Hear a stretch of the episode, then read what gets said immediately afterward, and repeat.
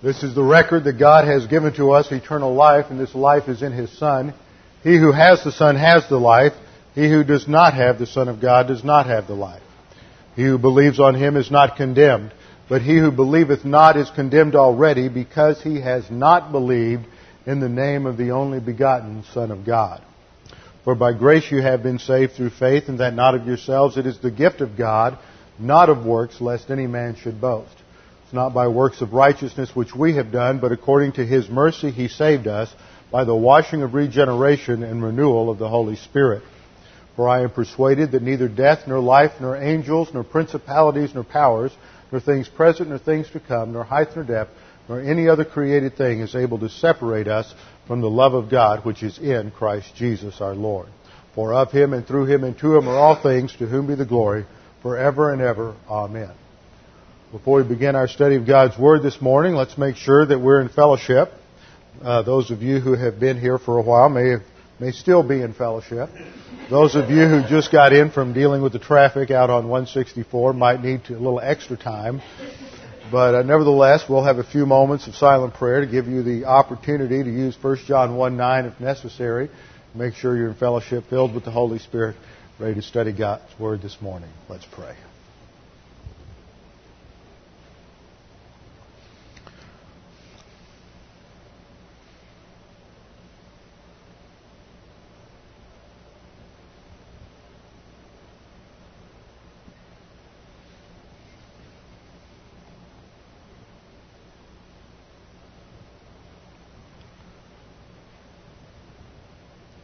Father, we do thank you that we can come to study your word, that you have given us your Holy Spirit who indwells us and fills us, who makes these things clear to us and understandable, that we might be able to apply them in our lives. Father, we thank you for our so great salvation.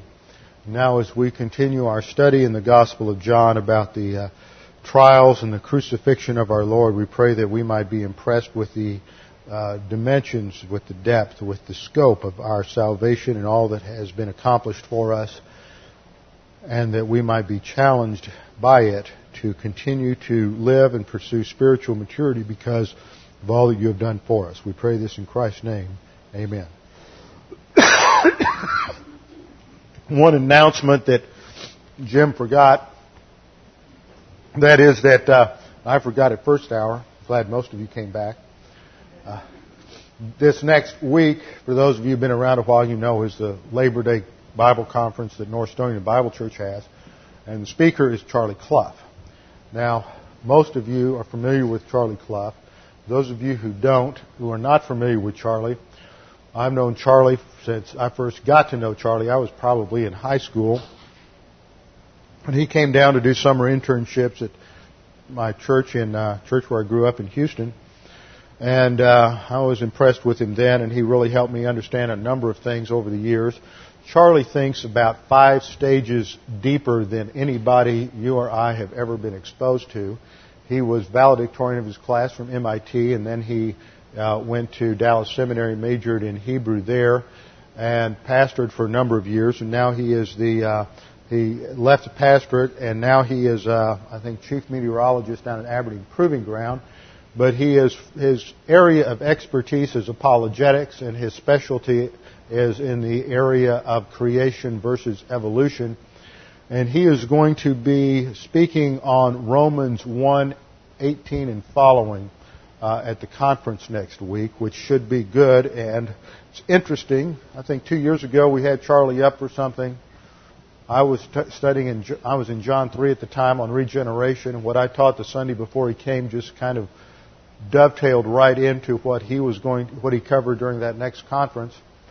And the same thing is happening this morning. So uh, you will want to be at that conference. I think it starts at 7:30 Friday night. I've got the schedule somewhere. It starts Saturday morning, not Friday night. Saturday morning. Okay. 10? Well, call over there. Find out I'll have it precisely for you Wednesday night. But you do not want to miss that. Charlie is just, in my opinion, one of the uh, best thinkers and most profound thinkers in Christianity. and he has developed a lot of different things. I wish I could expose most of you to uh, some of it, but eventually we will. He's written a series that he originally did at his put together his church down in Lubbock 20 years ago called Framework for Christian Life, I think, which is a Sunday school curriculum. And I have a, all the notes on that, and uh, he's been reteaching it the last six or seven years at the church he attends down in Maryland.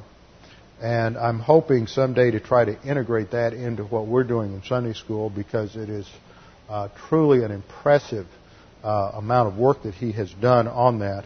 But um, there's so much to do in so little time. Who knows? Well, let's open our Bibles to John chapter 18 and we will continue our study on the six trials of Jesus before his crucifixion. John, and we stopped last time somewhere towards the end of John 18 around verse 33. So we will pick up there, finish the chapter this time. I know that everyone here was here the last, when I was here a month ago before I left on my trip, is fully aware exactly where we left off the last time. That has been on your minds ever since. You can't wait for the rest of it. So there's no need for review, right? I'm being facetious. After being unplugged for a month, I came back and I was scratching my head saying, what am I teaching? I couldn't remember whether I was in John or Zephaniah or Hesitations. Just wanted to see if anybody was awake this morning. John 18:33 Pilate therefore entered again into the praetorium and summoned Jesus and said to him, "Are you the king of the Jews?" Jesus answered, "Are you saying this on your own initiative or did others tell you uh, this about me?" Pilate answered, "I am not a Jew, am I? Your own nation, chief priest, delivered you up to me. What have you done?" Jesus answered, my kingdom is not of this world. If my kingdom were of this world, then my servants would be fighting, that I might not be delivered up to the Jews. But as it is, my kingdom is not of this realm. Pilate therefore said to him, So you are a king? Jesus answered, You say correctly that I am a king. For this I have been born, and for this I have come into the world, to bear witness to the truth. Everyone who is of the truth hears my voice. Pilate said to him, what is truth? And when he had said this, he went out again to the Jews and said to them, I find no guilt in him. You have a custom that I should release someone for you at the Passover. Do you wish then that I release for you the king of the Jews? Therefore they cried out again, saying, Not this man, but Barabbas. Now Barabbas was a robber. Now, there's a lot of interesting things that are going on in this interchange between Pilate and Jesus. But first, I think we need a little review to remind ourselves of what's going on. Chapter 18 begins what is called the passion narrative. Now, I don't like that term, passion, because today it has all kinds of other connotations, but it comes from the Latin word which has to do with suffering and this is it's the traditional term used to describe the uh, events surrounding the crucifixion of Christ on the cross when he paid the penalty for our sins. Jesus Christ was the eternal second person of the Trinity, the God man who became flesh for the purpose of dying on the cross as a substitute for our sins. So this is not some accident in God's plan. This is not something that is unfortunate, something that uh, snuck up on Jesus at the last minute, but something that he was fully prepared for. In fact, this was the reason he became a man in order to fulfill the, God's plan of salvation. At the beginning of this chapter, we saw his arrest. It's always, I think, I still chuckle over this when the Roman cohort, about 600 to 800 soldiers, came out along with the uh, temple guards and Pharisees and seeking Jesus, and when he said that he was there, and uttered his name, I am, they all fell down. And they all got up, you know, stumbling around with their torches and shields and swords and stumbling over themselves and trying to act as if nothing happened and collecting themselves and then saying, well, where is this Jesus? You can just imagine how this must have seemed and, And it's a tremendous picture of how man in his rebellion against God is in self-deception and refuses to accept the reality of his own condition. And in that self-deception, despite all the evidence to the contrary, he continues to assert his ability to control his life and to find meaning apart from God. And we see a similar example of this level of self-deception in Pilate in this interchange with Jesus in this trial. Excuse me. Now there was not just one trial of our Lord, but there were actually six trials. When Jesus was first arrested, he was taken to Annas, the former high priest. Now the trials of Jesus, the six trials, can be divided into two basic groups of three each. The first three form the religious trials, and the second three the civil trials. The first trial was before Annas, which was more along the line of a, of a hearing or when Jesus was brought before Annas to see if he could, would incriminate himself. And then he was sent from Annas to the active high priest, his son-in-law Caiaphas. And then from there, they convened the Sanhedrin just after dawn in order to somehow legitimize what they have already done. The civil trials are excuse me, the criminal trials were three. There was a trial before Pilate, John 18, 28 to 30. And then there is a trial before Herod in Luke 23, 6 through 12. And then there is the return to Pilate in John 18, uh, 31 down to down through uh, chapter 19. So these are the six trials, and what we're looking at here is what is taking place during this final trial before Pilate. The first six Jewish trials were illegal. The first two trials were held at night in contrast to rabbinical law and the Mishnah. According to the uh, rabbinic code, that any trial had to be held during the daytime, but these were held at night, which shows that they were they were uh, hastily summoned and they were not concerned. Uh, the the irony is that while they are focusing on using their legalism to uh, incriminate Jesus, they were in fact uh, outside the bounds of their own law, and that's typical of arrogance. Arrogance is always seeking to uh, incriminate others and is blind to its own faults. So they are uh, seeking to uh, accuse him and make him guilty. So they hold these first trials. Uh, a second one in which they were illegal, the, uh, the uh, accused was presumed guilty, which is contrary to Mishnaic law. They also sought to have him incriminate himself, which is in contra- uh, which violates their law. And then the verdict of, in a capital trial, the verdict cannot be given, if it's a guilty verdict, it cannot be given the same day as the trial, and they did that. So they, uh, they were violating the law in many different ways. Some have said that there were at least eight or nine violations of their own law. And finally, they could not get even two witnesses to agree, but finally they trumped up the charges so that they would, that's when they forced or tried to get Jesus to incriminate himself in order to bring charges against him. Their whole agenda was based on legalistic and religious emotion. Now, I always make a distinction between religion and Christianity. Christianity is not a religion, it is a relationship. Religion is the idea that man is trying to have a relationship with God based on his own efforts, based trying to man trying to impress God with his own goodness, with his own ritual, with his own activity, rather than accepting what God has done completely and exclusively for man at the cross.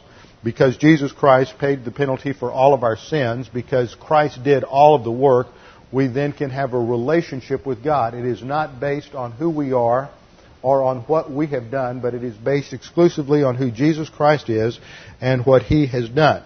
So they're operating on legalism, they're operating on religious emotion, and whenever you have that, objectivity goes right out the window. And they have no objectivity. They are motivated by fear. They're afraid of Rome. They're afraid of Roman authority. They're afraid of Jesus' popularity with the masses, that somehow they will lose power, they'll lose prestige somehow, that if Jesus is too popular, that the Romans will in turn get angry with them and, and uh, send in troops. So they're operating on fear.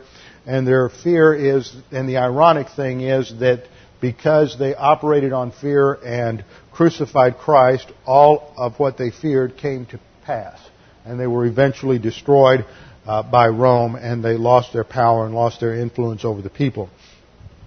The principle is that when emotion takes over, objectivity is lost, and when objectivity is lost, there can be no justice, there can be no liberty, liberty and there can be no freedom.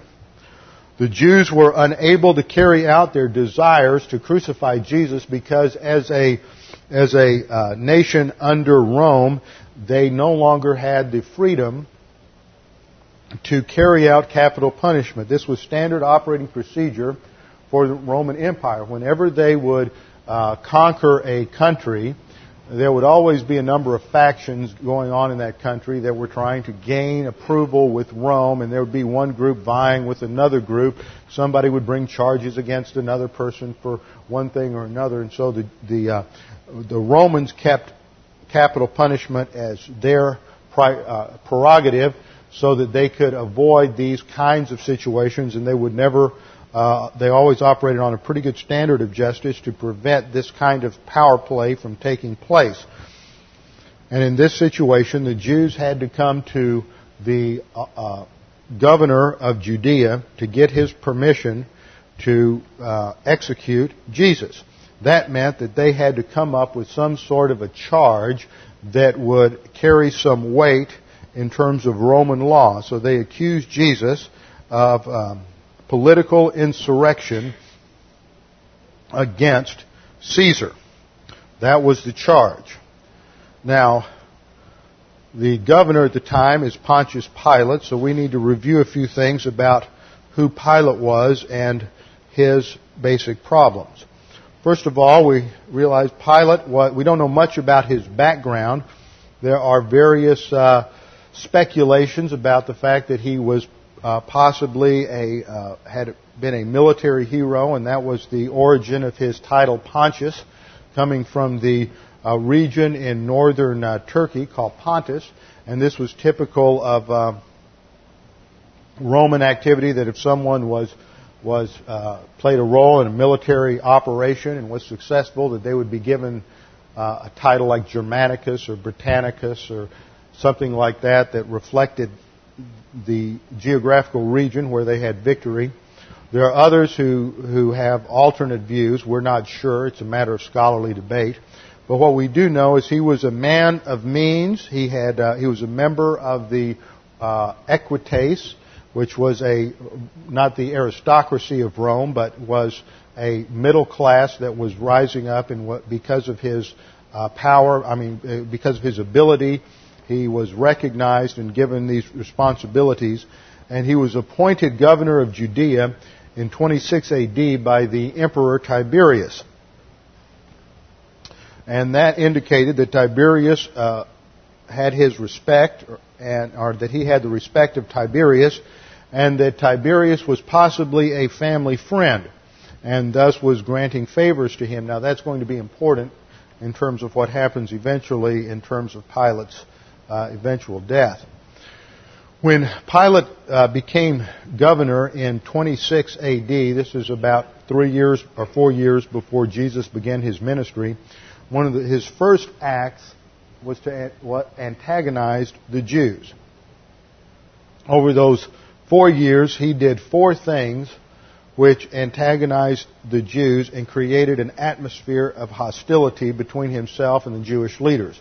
First of all, he changed army headquarters for the uh, Roman military from Caesarea to Jerusalem. By changing the army headquarters, they would move the standards for the Roman army from Caesarea to the Mark Antony barracks to the fortress Antonia in Jerusalem, and it had the uh, Roman eagle on it, and that was that. If you were in Jerusalem, to understand this, you have to understand the geography of Jerusalem. Jerusalem, the city looked. We'll just draw a rectangle here, and in this upper right corner is the Temple Mount, and in the upper left corner of the Temple Mount was where Herod had built the fortress Antonia. So it was on temple grounds and overlooked the temple, and it was on a high spot over the city so that the sentries at the Antonia fortress could overlook the city and be aware of any kind of crowd or mob that was forming or any kind of insurrection that might take place. when Pilate moved the headquarters of the, of the army there, they brought in their standards. And the Jews looked upon those standards and the eagle on the standard as a form of idolatry. And since that was on temple ground, that was viewed as blasphemy, and so that upset the uh, religious leaders. The next thing he did was that he hung shields all around the walls of the fortress with, uh, and on those shields were the names of the Roman, de- Roman gods.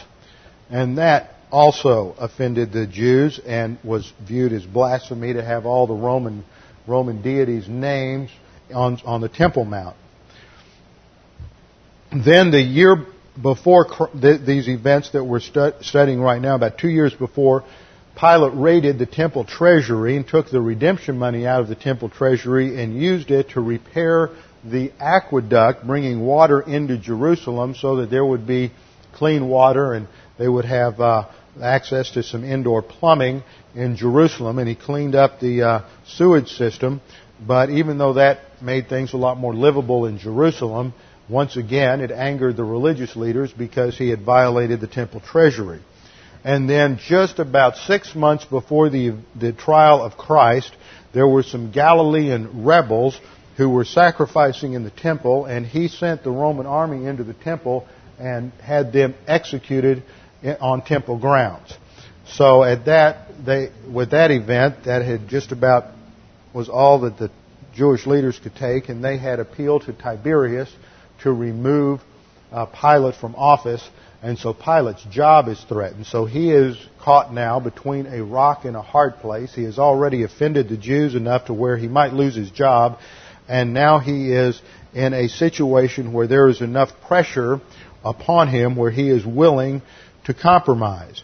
Even though he has a conviction that Jesus is innocent and not worthy of death and should not be executed, he knows that if he doesn't cater to the religious leaders, that they will again complain and he will probably be removed in disgrace, and he wants to avoid that. So he is uh, caught between the horns of a dilemma. He tries, therefore, to compromise between the Jewish hatred and antagonism of Jesus and Roman law, the objectivity of Roman law, and so he offers them a choice. They can either crucify Jesus or they can uh, free Barabbas. Now, Barabbas was a known criminal. He was uh, a robber. He was a murderer. He was probably involved in all sorts of uh, criminal activities and insurrection, and he was uh, hated by many Jews. I mean, this, this man was responsible for many crimes, and so he picked Barabbas because he figured, well, who could be worse than Barabbas? And yet the crowd turned, turned the tables on him and they chose Barabbas. And that tells us that, reminds us that you can never compromise with hatred or with any form of mental attitude sin guilt reaction, shame, anger, whatever it might be, if you cater to it in your own life or in your own soul or in someone else, then you will eventually lose. Compromise is never the path to success when absolutes are involved. This compromise is one of mere political expediency and shows us once again that political expediency always destroys leadership. True leadership means that you take a stand for absolutes no matter what the consequences might be, and you take your stand. And instead of taking a stand for the objectivity of Roman law, Pilate wavered because he had no uh, basis for absolutes in his own soul, and we will see why as we go through this study. His attempted compromise did not save him from disaster. In fact, it just precipitated that disaster. As a result of his compromise, he had tremendous popularity with the Jews and with Herod. They, they loved him. He apparently solved the problem, and this shows us once again that popularity has nothing to do with good leadership. Just because somebody is popular doesn't mean they're, they're a, good leader. Some years later, about 35 BC, three, uh, two years after the events that we're studying, Pilate put down a revolt in Samaria, and that incurred the anger of his superior Vitellius, who was the Syrian governor. Now, the province of Syria was a was a imperial province, whereas Judea was not, and that meant that Pilate was under the authority of Vitellius.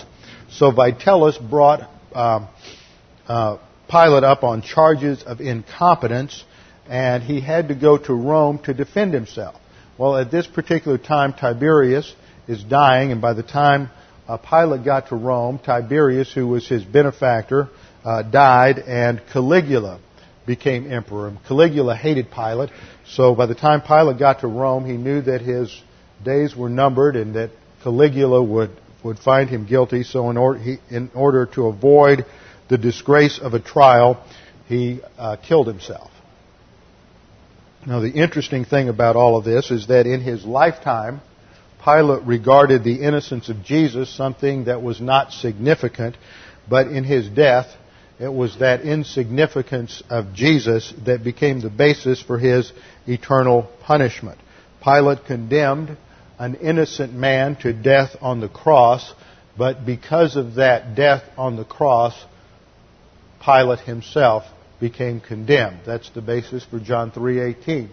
He who believes on him is not condemned, but he who believeth not is condemned already because he has not believed in the name of the only begotten Son of God. So we read in John 18:33, Pilate, who is now you can see that he is caught with, with the Jews because instead of staying in the praetorium at the judgment seat, he is catering to their wishes and going out to the crowd.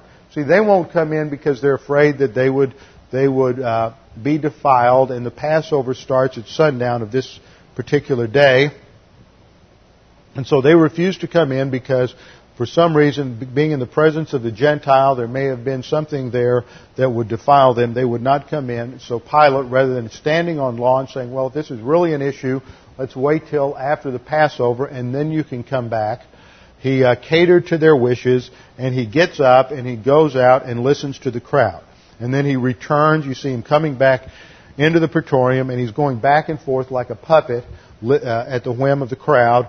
And first he interviews the crowd, then he comes back and he talks to Jesus, then he goes back to the crowd. So you see, he's lost control of the situation. Pilate therefore entered again into the praetorium and summoned Jesus and said to him, Are you the king of the Jews? Jesus answered, Are you saying this on your own initiative, or did others tell you about this about me? Here Jesus is focusing on Pilate's internal dynamics. While Jesus, as God, undiminished deity in his omniscience, knows the answer, he is going to make it clear. You see, God always makes it clear the reason for a person's loss of salvation. It is not whimsical. He is going to make it clear that Pilate has had every opportunity to respond positively to the gospel, but that his condemnation is based on his own negative volition. So he asked him, Are you saying this on your own initiative? In other words, have you figured this out after all this interview that there's some spiritual dynamics going on here that are greater than all these char- trumped up charges by the Jews? Or are you simply carrying out your function as a magistrate, uh, carrying out your administrative role, and you're not interested in finding out the significance of King of the Jews at all? So Jesus focuses the issue by saying, Are you saying this on your own initiative? In other words, are you really personally interested in the answer to that question, or are you simply carrying out your, your duties as a magistrate? Pilate's answer reveals his own negative volition to the gospel. He says in verse 35, I am not a Jew, am I? Your own nation and the chief priest delivered you up to me. What have you done? Now by his answer when he says, I am not a Jew, am I? He's basically saying, I really don't care. It's none of, it's none of my business. I'm not at all interested in all this theological squabbling that's going on. As he, as he interviews Christ, what we see is that Pilate clearly understands that Jesus is claiming that his kingdom is not of this world, that it is merely a spiritual kingdom. He understands the spiritual nature of the kingdom, but he doesn't understand its implications. He is just simply expressing uh, or carrying out his basic function as an administrator. He is not at all concerned about spiritual things. Now, you and I probably have all run into people like this. Uh, it's amazing sometimes when I'm with some folks and they find out that I'm a pastor. They start asking questions. Well, what kind of church? What do you What do you believe? What do you teach? And you see, at least there's some level of curiosity. It always amazes me when I'm with some people and they never ask a question. There is just no level of curiosity. There's no positive volition. They they could care less about anything spiritual. All they want to do is talk about economics or politics or whatever it might be, whatever their interest is, but they, there is no interest whatsoever in asking about uh, the Bible or church, and it's just so obvious. And you've all run into people like that. They just have no interest at all in spiritual things. And Pilate is this way. He understands the nature of what Jesus is saying, that his kingdom is not of this world, but he doesn't understand its implications and he doesn't want to understand its implications. He is an unbeliever, and as an unbeliever, according to 1 Corinthians 2.14, he is unable to understand spiritual things. 1 Corinthians 2.14 says that a natural man, that's a bad translation, it's the Greek word psychikos, which means a soulish man, that is someone who is not regenerate, who does not have a human spirit, has not been born again. A natural man, a soulish man, does not understand the things of the Spirit of God because they are spiritually discerned. And because he does not have a human spirit, he cannot understand these things, and he has no interest. If he had possessed positive volition, then he would ask questions related to that. He would show some interest. He would say, Well, what do you mean by a spiritual kingdom? Where's it located? What's your role? What's it all about? Come explain this. But he has no interest whatsoever, and he doesn't ask a question. Anyone who is really positive would begin to ask questions to try to understand some things for, and, and seek some information uh, about God on their own. But once he understands what Jesus is saying, he, he could care less, and he has basically two options. The first option is to use the objectivity of Roman law to get Jesus off and have him declared innocent and not executed. Or two, he could, could be curious enough to determine why the Jews are really so interested in killing Jesus. Obviously, he's innocent. He understands that. Well, why in the world then are they so angry and so filled with hate about Jesus? But he has no interest whatsoever. Now, if he had pursued that, that's always a little conjectural. If he had pursued that, if he, Pilate had had some level of positive volition, it's possible he could have been saved. See, even Pontius Pilate could have been saved because Jesus Christ died on the cross for everyone. And Pontius Pilate, at some point in his childhood, would have reached the age of God consciousness. And when he reached the age of God consciousness, he obviously went negative. He had no interest in learning anything about God, and as a result of that, scar tissue built up on his soul, the Bible calls it hardness of heart, so that when he finally was confronted with the King of Kings and Lord of Lords, the Savior of the world, he had no interest whatsoever. Now I want you to notice this. Many times you and I get in situations where we are uh, communicating the gospel to somebody. And it just seems like they're so hard headed. They're not interested. They throw up all kinds of questions as obstacles to our witnessing to them, and they come up with Questions about, well, what about people who never heard? And what about all the suffering and evil in the world? If God is really a good God, how could there be all this evil in the world? And they come up with uh, issues on uh, evolution or whatever it might be. And we think, gosh, if I just had the right answers, if I just knew the right thing to say, then I could convince them. And see, as soon as you start thinking that way, you have made a tactical error. Because the problem is not somebody's intelligence. It's not that you don't have the right answers. The problem is that they are negative to God consciousness or negative at gospel hearing, and they don't want to know the truth. They are suppressing the truth in unrighteousness, which is what Romans 1:18 says is uh, the normal operation of a person who is negative at God consciousness. It's not that they don't know the truth, is that according to Romans 1, they know the truth, but they are suppressing it. They are refusing to accept it as the truth. And this is exactly what we see with Pilate. He is confronted with Jesus Christ. And in the midst of that, he rejects the whole idea that there is truth. He is completely negative to Christ and to uh, God consciousness, and he does not want to know the truth at all.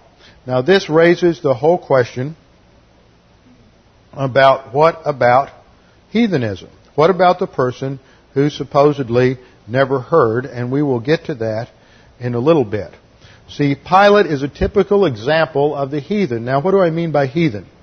The heathen are those who either have never allegedly heard the gospel or are in a culture where the gospel is not readily present or available. It's very important to understand that the definition changes from time to time and from culture to culture because what might be a heathen culture now was not a heathen culture before. So heathen culture is defined as a culture of negative volition. Those who either don't know or don't understand the gospel. Now, Pilate could have been positive to, at God consciousness and wanted to know more about God. And that perhaps could have changed many things, but he's not. He has completely rejected God. He has no interest in knowing about spiritual things, no concern, and he never asks any question. Sometimes we run into people like this, and you can drop all kinds of bricks. You could probably even pick up a baseball, spiritual baseball bat and hit them upside the head, and it doesn't even faze them. It's like all those Roman soldiers who are confronted with Jesus, the, the God of the universe, and when he speaks his name, just the very sound of his voice knocks them down, demonstrating that he is the one in charge. They're not in charge. He is allowing them to arrest him. They don't have the power to arrest him, and he has just demonstrated his power over them, and yet they get up and in the blindness of their own arrogance, they just act as if nothing happened. And that says it all. Negative volition is self-deceiving. And Pilate is just another example of this. Now in verse 35, Pilate has just dismissed the whole thing. This isn't my issue. I'm not concerned about your Jewish religious squabbles. And so Jesus then answers him in verse 36 and says, My kingdom is not of this world. And in the Greek, this is an apo plus the genitive, which means that it is not the ultimate source of this world. It does not originate in this world. It has another source. He says, If my kingdom were of this world, then my servants would be fighting. So he uses an argument here to demonstrate that he is, has got a different agenda. It is not a physical political agenda and that he is not uh, fighting against Rome. He is not a rebel. He is not trying to promote some sort of uh, insurrection against Rome. And this does convince Pilate. But Pilate then is caught between the horns of a dilemma and seeks another way out. Jesus simply says, my kingdom were of this world, then my servants would be fighting that I might, might not be delivered up to the Jews. But as it is, my kingdom is not of this realm. And then in verse 37, Pilate says to him, so you, you are a king. In other words, you admit that you're a king. And then Jesus says, and he uses a Hebrew idiom here, he says, you say that I am, which is basically an affirmation. He's saying, yes, I am. He is not trying to pass the buck. He's not trying to dodge the question. He is, by the way he answers it, you say that I am is just a Hebrew idiom for saying, yes, that's correct. I am a king. And then he says, For this I have been born. This is his purpose. This is why Jesus Christ came into the world at the incarnation. He uses a perfect tense here to, in order to emphasize the, pa- the present reality of a past action. He uses the perfect uh, active indicative of gennao, indicating that his birth was significant. It was the time, the virgin conception and virgin birth in which the eternal second person of the Trinity, excuse me, entered into human history. By entering into human history, the eternal God was going to provide a perfect solution to mankind. Jesus Christ was born and he was undiminished deity. He did not give up any of his attributes of deity. He simply restricted their independent use. He was still omniscient, he was still omnipotent, he was still omnipresent, but he was not relying upon those divine attributes in order to solve problems in his own life. He was also true humanity, sinless humanity. Jesus Christ was born without a sin nature. Uh, Therefore, Adam's original sin was not imputed to him because of the virgin birth. He did not inherit a sin nature through, the, through his father. And so he was perfect humanity. This is what is called the hypostatic union from the Greek word hypostasis, meaning nature. It is the union of two natures that Jesus Christ is undiminished deity and true humanity united together in one person for all eternity. Even though Jesus Christ has gone to the cross and he has died and resurrected and is in heaven today, he is still in hypostatic union and will be in hypostatic union throughout all, all eternity. Now, part of his purpose in coming to earth was not only to go to the cross and die as our substitute, but it was also to demonstrate a new spiritual life.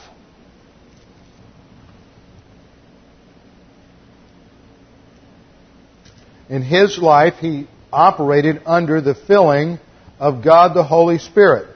So that whenever he encountered problems, difficulties in life, for example, the greatest pressure, the greatest suffering that anybody, any human being ever faced was what he encountered on the, on the cross. When he faces the uh, unjust and undeserved attack of uh, being arrested and put on trial and crucified uh, uh for something he had not done, Remember, Jesus Christ is sinless. He has not committed any crime. He does not deserve crucifixion. He does not deserve to be arrested. When he goes through all of this suffering, how does he handle it? He doesn't handle it by relying upon his divine attributes. He handles it by relying upon the filling of God the Holy Spirit. He does it by relying upon the same spiritual assets that he has given to us at the moment of salvation. And how was he able to do that? because he spent 30 years preparing for his ministry and then three years in ministry. Now notice that. Now most churches you go to, what they want to do is, is the day after you're saved, they want to get you out knocking on doors, down teaching Sunday school, and you're not prepared. Notice the, that Jesus spent 30 years getting prepared for three years of work. Most, most churches today want you to spend about three seconds in preparation, if that, and the rest of your life in ministry, and that's totally backwards. People need to spend the majority of their time getting trained. You know, somebody comes to church and the next thing they know, they want to get them involved in doing something. I remember first church I was pastoring, somebody came up to me and said, you know, pastor, if you really want this church to grow, when you have visitors here, uh, you need to get them involved in something, you know, teaching down in Sunday school. So they have a sense of, of ownership for the church and involvement. And I said, so you want people who don't know up from down doctrinally to be teaching your kids idiotic things in Sunday school because uh, you want the church to grow. Well, that's just stupid. And that's exactly what happens in most churches and why people never learn anything in any churches. And that's why we have a policy here that before anybody ever gets involved uh, downstairs teaching in uh, uh, Sunday school, that they need to be here for about a year so that we can have a little time to find out if you know anything and you can get some doctrine and uh, have something in your soul to teach. You have to prepare before you can get involved. You have to go through training. There has to be some spiritual growth and there have to be, has to be some spiritual development. And this takes time. And too, too often people are just too impatient. They want something to happen right away.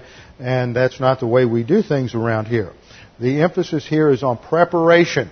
And it takes a long time to be prepared for ministry. There has to be a lot of spiritual growth before there can be any spiritual fruit. And we studied that back in John chapter 15 when we studied about the vine. That in the analogy of a vine and fruit production, we saw that there needs to be a tremendous amount of, of nourishment and growth, just as if you're out here planting a uh, tomato vine, it takes about 90 days before fruit is going to appear on the vine. In the meantime, there's a tremendous amount of work involved. You have to water it, you have to make sure there's the right kind of fertilizer in the soil, and a lot of development and growth has to take place before there's ever any production. And that's the same way it is in the spiritual life. There needs to be a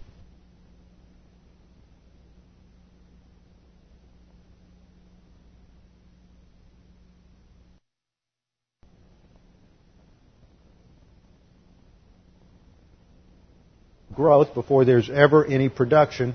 Production is related to spirit, is a result of spiritual growth. It is not the cause of spiritual growth.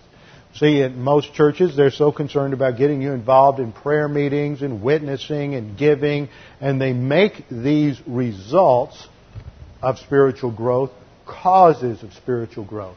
And giving and witnessing and all of these other things are the result are, are, are, supposed to be aspects or results of your priesthood. They are not the cause of spiritual growth, they are the result of spiritual growth. Your cause of spiritual growth is learning the Word of God under the filling of the Holy Spirit and applying it. And after you've done that for a while and there's been some preparation and some maturation, then you're going to see some fruit produced. Then you're going to see the results of spiritual growth, and that is what is a person's ministry. A ministry comes only after there is a lot of time spent in production. And that is what we see emphasized when Jesus says, that I, for this cause I have been born and I have come into the world in order to bear witness to the truth. Jesus Christ bore witness to the truth, first of all, by his miraculous birth, through a virgin conception and virgin birth and his entrance into human history. A second way in which he bore witness to the truth was in his humanity. He developed, first of all, his spiritual life. He learned doctrine. We know from Luke 2.52 that he, he grew with respect to the knowledge of God. And he grew spiritually. He had, in his humanity, Jesus Christ had to learn doctrine. He had to learn the Word of God and apply the Word of God, and he had to grow spiritually just like any other believer. In fact, we're told in Hebrews that he learned uh, by the things he suffered. And so he had to go through testing. And as we studied in the first hour, this testing is designed for training in order to te- give us the opportunity to utilize the doctrine in our soul. And it is built line upon line, precept upon precept, and it develops incrementally. And as you grow, God brings tests into your life in order to give you the opportunity to apply that doctrine so that you can grow.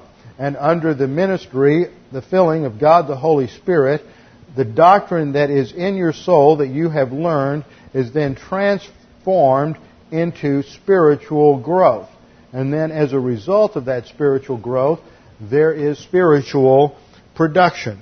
And so Jesus Christ has spent 30 years growing in order to have three years of ministry. And during that time, as he is growing, he is learning what we call the 10 stress busters. He only operated on nine of them because he did not need to use 1 John 1 9. There was no sin in the life, so that he was, did not have to confess any sin.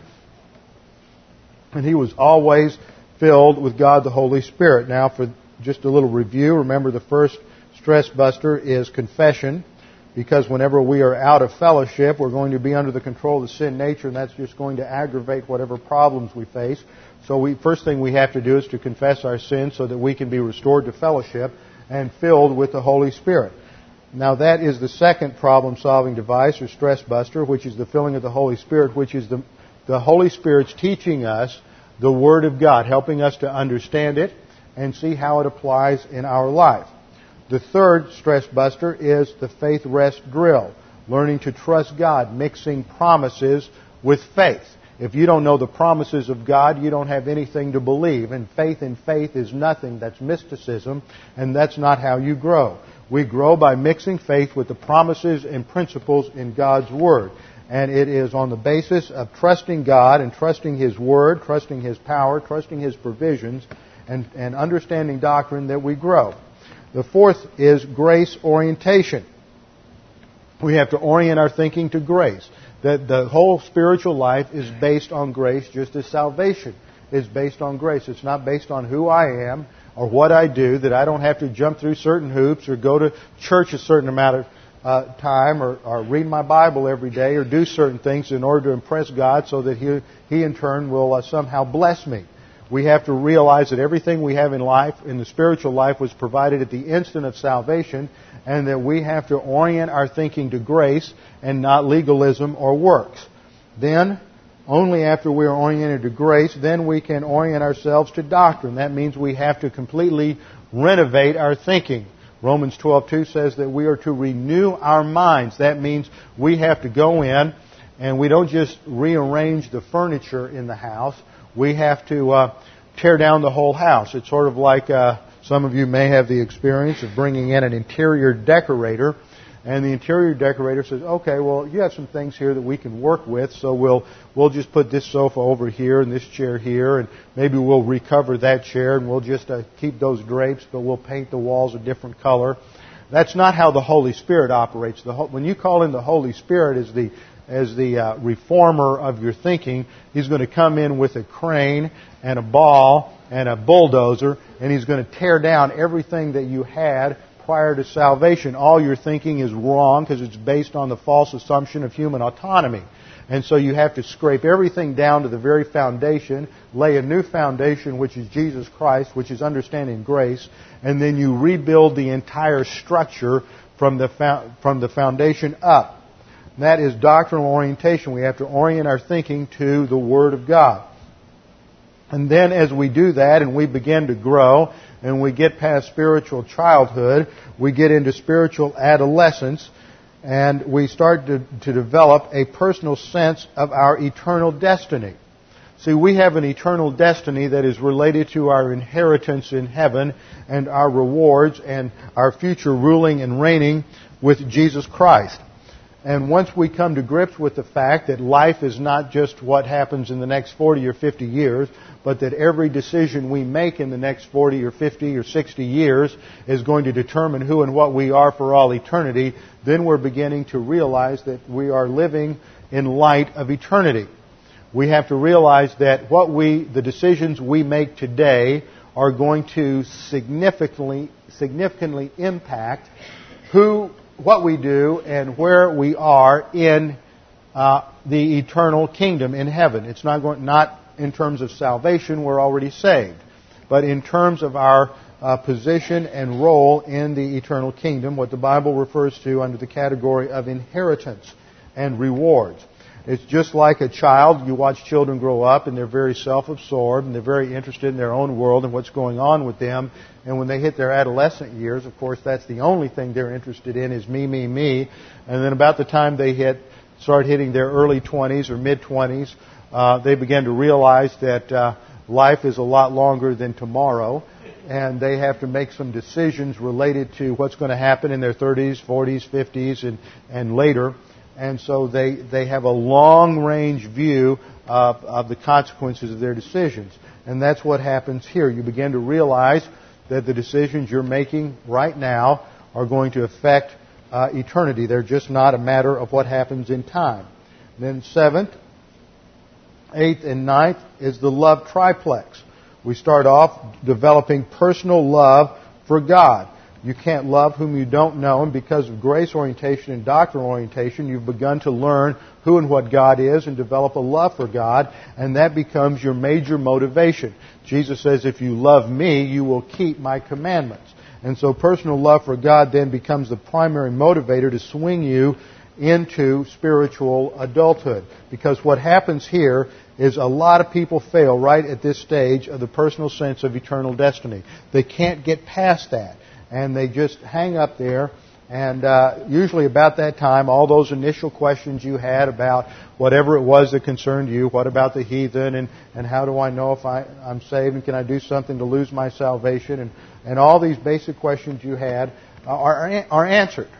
And now the motivation is going to shift from just trying to find out basics about what you believe to a relationship with God. And most people fall away at about that time because once the intellectual curiosity is satisfied, then there's no longer a motivation to come and, uh, and learn the Word of God. All of a sudden, you've got all your questions answered, and now it's a matter of relationship, no longer a matter of knowledge. So personal love for God kicks in as your major motivation, and then you develop impersonal love for all mankind, which means that you are able to love other people whether you know them or not. That's why it's impersonal. You don't have to have a knowledge of someone, a personal relationship with someone in order to love them. And you have a, develop an impersonal love for all mankind so that you can love them as Christ loved you without conditions. And that then enables you to handle all sorts of problems like rejection and adversity where people are concerned without caving in to mental attitude sins and bitterness and hatred and anger. And then occupation with Christ Occupation with Christ means that Christ is our focus. We are keeping Him as the, as the motivation. We are focusing on Christ, who is the author and finisher of our faith.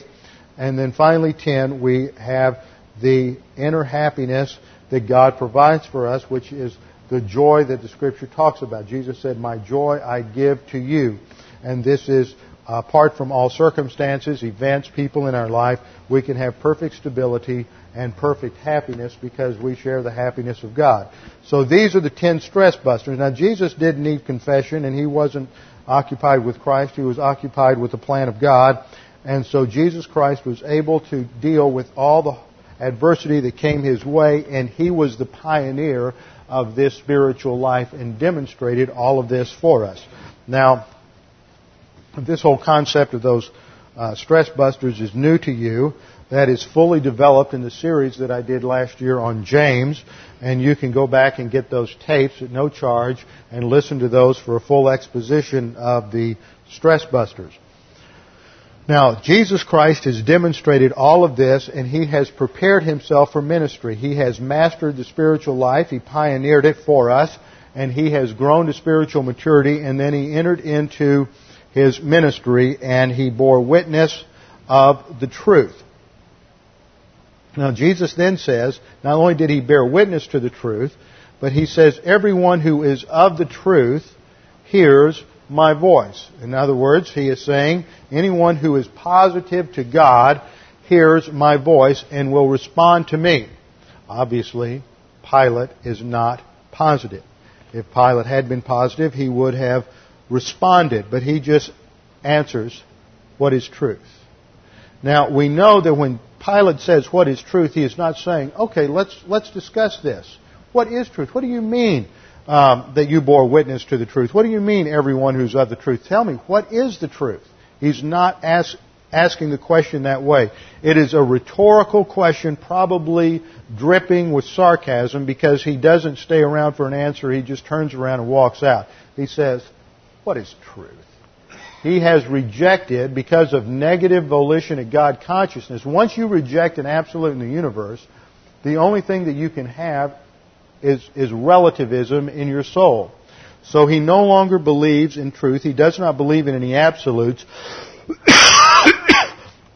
and so when he when he hears Jesus say, "What is truth?" he rejects that and walks out. He has no curiosity, no interest whatsoever. Pilate then is just like any other person who has rejected God and God consciousness and ends up under condemnation. And this brings up a question related to those who never heard. Now, Pilate heard.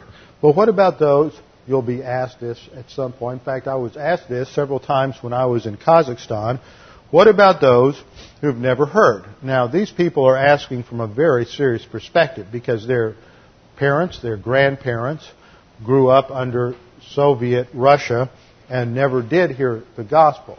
And so they are very concerned. And the question is, what about those who never heard? So first of all, under the doctrine of heathenism, we have to define the problem. If somebody comes up to you and they say, ask you the question, what about those who never heard? First thing you better do is clarify the question. The question is not, what about those who never heard? The question is, what about those who, allegedly or apparently never heard? Because what the scripture says is everybody has had the same opportunity and the same chance to be positive towards God. Hold your place here and turn with me over to Romans chapter 1, verse 18. Romans chapter 1, verse 18. Here Paul says, For the wrath of God is revealed from heaven against all ungodliness and unrighteousness of men who suppress the truth in unrighteousness. Now, why, why is the wrath of God revealed? The cause for it is given in verse 19. Because that which is known about God is evident within them, for God made it evident to them. So what Paul is asserting is that every single human being has the same evidence before them that God exists. And that this evidence is so strong, so powerful, and so overwhelming that everyone knows beyond a shadow of a doubt that God exists. They reach a stage of God consciousness where they are aware that God exists. He says, because that which is known about God is evident within them, for God made it evident to them. For since the creation of the world, His invisible attributes, His eternal power and divine nature have been clearly seen. In other words, God has revealed Himself lucidly to every single human being. No one can say, but God, I didn't know you existed. God says right here that everybody, whether you're living in deep dark Africa, whether you're living, in Asia, whether you're living in Europe, whether you're living in uh, uh, Harlem or in South Central Los Angeles or in Chicago or out in the middle of Montana somewhere, every single human being knows that God exists and has clearly understood that God exists. He says, His eternal power and divine nature have been clearly seen, being understood through what has been made, so that they are without excuse. In other words, the nonverbal witness, what theologians call the general revelation of God, is so clear that no one has an excuse. No one can claim before the Supreme Court of Heaven, God, I didn't know you existed. Now they'll try to pull that with you, and they'll try to pull that with me when we're witnessing to them. And no matter how much you talk to them sometimes, they'll never admit that they ever knew that God existed. But when they stand before the great white throne judgment, they will not be able to use that excuse because God will make it clear to them and they will know they won't, that they did at one time know that God existed. Notice verse 21. For even though they knew God, they did not honor him as God or give thanks, but they became futile in their speculations, and their foolish heart, that is, their thinking of their soul, was darkened. What are they doing? They are, back at verse 18, they are suppressing. That is an active verb. That means that they are volitionally involved in suppressing the truth of God's existence in unrighteousness. Just a little note to tell you the kind of trouble uh, we had in, in explaining this when I was in Kazakhstan is that in the Russian Bible, which is horrendous, in the Russian Bible, they have a tendency to always translate dikaiosune, which is the Greek for righteousness, as truth, which really screws up a tremendous number of passages. But if you, if, because of that problem, they translate that phrase, who suppressed the truth in unrighteousness, that is translated as who suppressed the word in truth which is a meaningless statement. You know, you wonder why, why they can't get a grip on what the Bible says is because they don't have a clear translation of the Bible. I mean, if you got translations like that, no wonder people are all messed up. And uh, it was very difficult uh, to try to deal with some of the questions that they had because the Bibles that they had were so poorly translated, much worse than the King James ever thought about being translated. So anyway, the definition of the problem is that it's not about those that never heard, but those that allegedly never heard, who apparently never heard. Second point, there's enough historical evidence to suggest that there has never been someone who never heard. Our problem is historical ignorance. We just don't have a lot of records, but we do have certain records, uh, certain indications that suggest that by the end of the first century, the gospel about Jesus Christ had really gone throughout the whole world. Uh, one Roman executive in northern Asia Minor, what we call Turkey now, was called Pliny the Younger. During the reign of Trajan, he wrote a number of letters back to the emperor, and in these letters he lamented the fact that in Asia Minor, he said, men of every rank are becoming Christians. Uh, later on, uh, uh, about a hundred years later, Tertullian asserted that at least 10% of the people in Carthage, including senators and ladies of the noblest descent, uh, were becoming Christians. A number of other church fathers throughout that time, during the uh, beginning of the second century on, also emphasized the fact that the gospel had gone out throughout the entire world. We know that some of the disciples went to India. Thomas went to India, for example, uh, and carried the gospel there. We know that in the 4th and 5th century AD, the Nestorian Christians went to China, and tens of thousands were saved there. And there's all kinds of other evidence from Africa and other places that we know that missionaries went to many different places all over the world. So the problem is not that all these people never had a had a witness. It's that we just don't necessarily have historical evidences of a lot of the activity that did go on.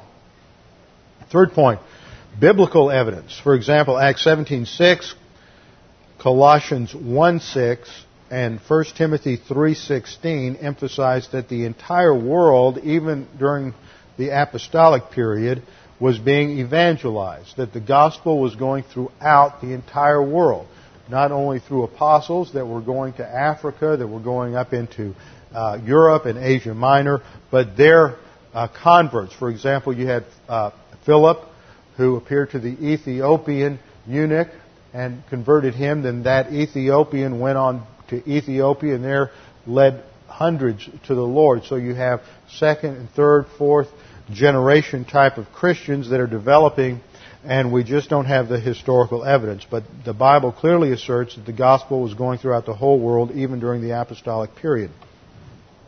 Fourth point, we have to understand the essence of God. God is absolute righteousness and justice, which means that God's dealings with mankind are always based on absolute fairness. He is sovereign. That means God is in control of human history and He can take the gospel wherever He wants the gospel to go. He is righteous, which means He is absolutely fair and just in His dealings with mankind. And so that if anyone expresses positive volition at God consciousness, God is going to make sure they get the gospel. God is love. This means that God sent, not only sent His Son to die for the sins of the whole world, but God is going to make sure that, that the gospel gets to those who are positive because that is his, his goal is to save as many as possible.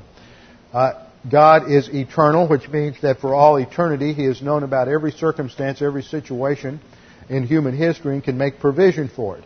He is omnipotent, omniscient, and omnipresent, which means in his omnipotence he is able to get people uh, get the gospel wherever it needs to go. There's no place on the earth that is too far, too distant, too remote for God to get the gospel there. He is omniscient, which means he knows every thought, every desire on man's part, and so no one is, can be positive at God consciousness and uh, escape God's notice and he is omnipresent, which means that he is everywhere, so he sees all and knows all, and he can get the gospel everywhere. He is immutable, he never changes, he's always faithful to himself and his own character, and he is absolute truth.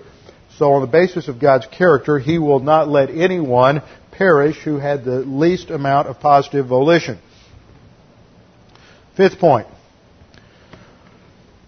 When we talk about what about the heathen, we need to realize that in that definition, heathens are those who don't know the gospel or who have rejected God at God consciousness. Everybody at one time or another has been a heathen. At one time in history, the Scots were heathen, and the Irish sent them missionaries.